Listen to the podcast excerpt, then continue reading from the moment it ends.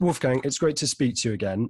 On the occasion of our last conversation, the European referendum was about to take place in the UK, and we're talking again at another very critical moment for Europe. I wondered how, given that last time, given that in 2016 you were speaking out so strongly in favor of a kind of pan European solidarity on the importance of togetherness in the face of isolated sort of nodules of for want of a better word, hate, how you feel that Europe has responded to the coronavirus pandemic today. I mean, obviously, um, in the beginning, it was uh, terrible. Um, everybody was acting for themselves and totally uncoordinated. I mean, remarkably, Ursula von der Leyen uh, literally apologized for it in the European Parliament, in particular to Italy. And then, of course, the judgment was out very quickly. Uh, yeah, like Europe doesn't really exist. It's all not really happening.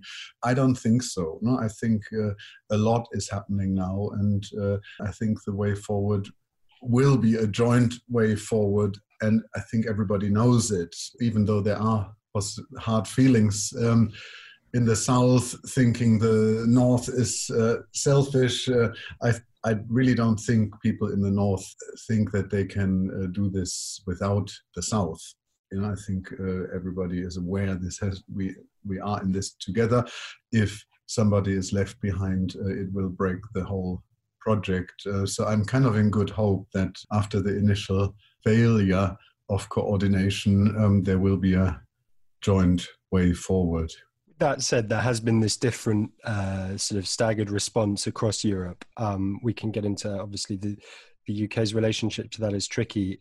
Germany and Austria have already started to reopen certain uh, public spaces as of today. I think. Do you think that that has been accelerated? How do you think that that's been made been taken in good time? By the way, I just wanted to say I, I saw a Telegraph headline uh, uh, yesterday, I think, like with glee, that the UK would have to pay bailout to the South uh, if a Brexit extension was asked for. I mean, it's uh, it is really such a tragic uh, coincidence not that uh, this is all happening as it is happening. I mean, the, the thing is in with a with the uh, stopping the lockdown. Um, I think everybody is uh, is aware just how costly the lockdown is in knock-on effects. That is just so dramatic that uh, um, I think one has to try and come out as quickly as possible. Um, but obviously, I'm not a um, I'm, I'm, not one of the millions of epidemiologists that have sprung up everywhere. The thing is that there are at the moment, I think, 12,000 empty intensive care beds in Germany. Um, so it doesn't, it isn't fully justified to stop everything at this moment. You've used your Instagram to kind of spread messages about the referendum, about face masks. You put a really interesting post up recently about uh, landlords and rent relief. You make this argument that rather than offer loans, perhaps small businesses, entrepreneurs, individuals should be given rent relief for the duration of the of the pandemic to survive and thrive afterwards.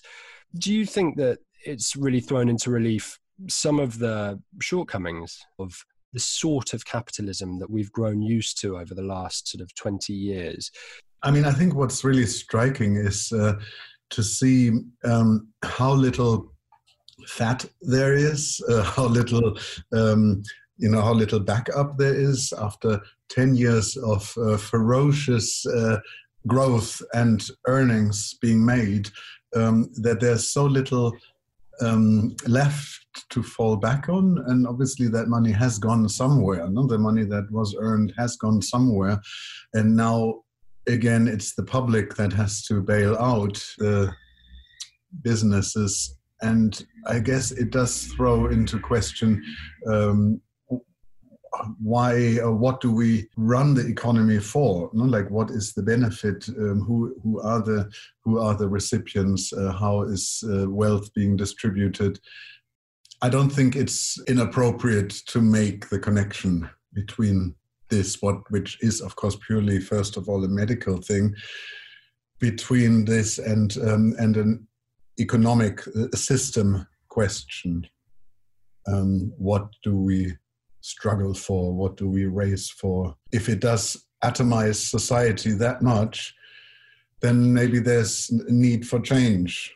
Towards the end of last month, Germany announced a very big stimulus package for smaller businesses that also applied to freelancers working in the cultural sector and to artists. The UK's response has been perhaps less positive. I think a lot of artists are having to wait until June to look into the possibility of getting some sort of relief from the economic fallout of the coronavirus pandemic.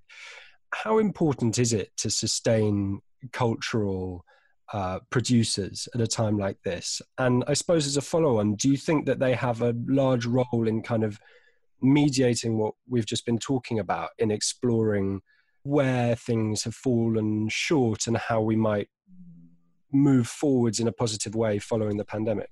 Yeah, one could ask, like, why should the cultural sector be um, treated any different? Um, but I think the answer is also clear. I mean, it is it is a um, it is particularly hard hit because uh, there is no audience, um, there is no performance, there is no uh, footfall, and in the best of times, cultural production is is never like economically secure, and it is always a struggle.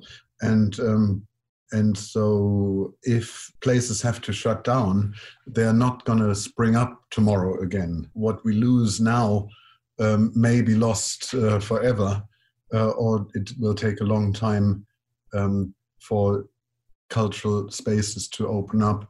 And I, th- I hope that politicians um, are aware of that.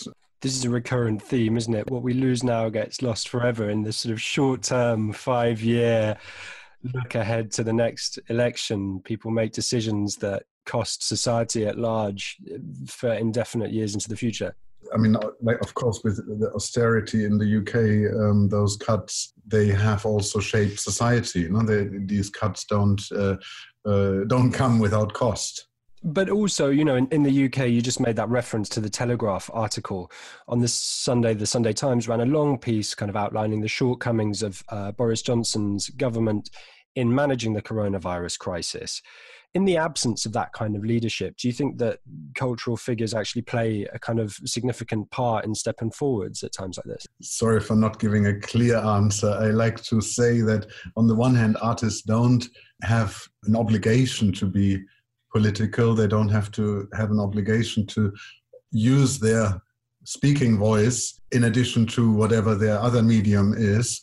I think everybody should be engaged in public life. Um, but on the other hand, artists do have a special role, and art has accompanied all major changes in society, like all progressive, uh, positive development in the last hundred years has been accompanied by music, by uh, graphics, by visuals, uh, fashion. I mean, cultural production is political inherently because it speaks about what is desirable in so, in society. You know what what people want. When there is a passion, there is a way, and the arts uh, speak to that and about that. How do you find the coronavirus pandemic kind of playing out in your own artistic practice. Obviously, there are some galleries that are set to reopen this week, I think, in Austria and Germany, but you know, elsewhere it looks likely that art will be exhibited primarily in digital spaces for quite a long time into the future. And beyond that, you know, I was thinking about your your work and thinking about the kind of inter. On the one hand, you make very very social. You kind of uh, embed yourself in social situations, and on the other hand, you have a very introspective strand to your practice, which, as we discussed just before this interview kind of started, maybe you don't necessarily want to expose in the work that you do in your studio. Is it constraining? Is this is do you feel like a weight of oppressiveness around this, or is it or is it not necessarily making its way into into the work that you're working on? I, I kind of feel hesitant to talk too much about my experience because like everybody is in this so everybody has has some particular experience and i feel like weird uh, delving uh, into my particular experience, uh, but yes, of course, it is. Um, it is strange, um, and yes, it's also eye-opening, and uh, and I find. Um, unfortunately, in Berlin, we don't have a had such a severe lockdown, so it was okay to walk.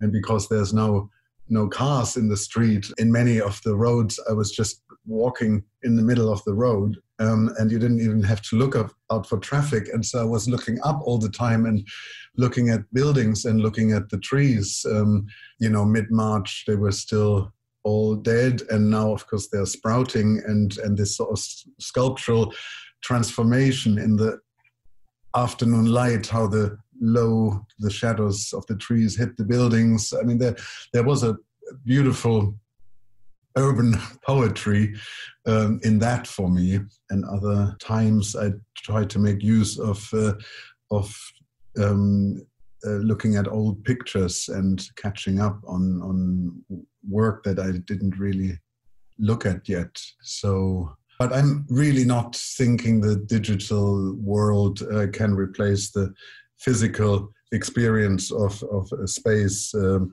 um, where you look at art. I, I obviously uh, I engage a lot in the screen with the screen, so um, it is obviously a medium that I use. Also, somehow for me the the basis of my um, my work is is a physical work that comes together in space uh, with an audience. You spoke then a moment ago about that kind of about the way that culture runs in parallel to politics and has done for um, many many years. And it seems like the gallery as a meeting place, as you say, an audience with art to react against, kind of generates a very productive kind of critical and and emotional energy that that maybe is at the core of why art matters. How do you think this kind of new regimen of social distancing stands to impact art and the way we look at it? What i'm really concerned about is, is nightlife which is a venue for the art of dance music. Uh, it's also a social venue a romantic a romantic venue, but it's um, it's also yeah a place for the art of electronic music. And um, and prohibition has always sort of tried to limit nightlife and restrict nightlife and um, and could become a tool for authorities to shut down um, even more of this unruly scene that is always uh, frightening older people you know it's interesting how like young people like to go out and then as soon as people get 40 plus they are freaked out about it and um, and try to and politicians try to control it and police try to control it and and now of course um, that would be a terrible outcome if nightlife got crippled by this uh, in the name of public health. Um, of course, I'm, you know, like what has to be done has to be done, but uh, I hope that this doesn't take so long that basically all nightlife venues have gone bust.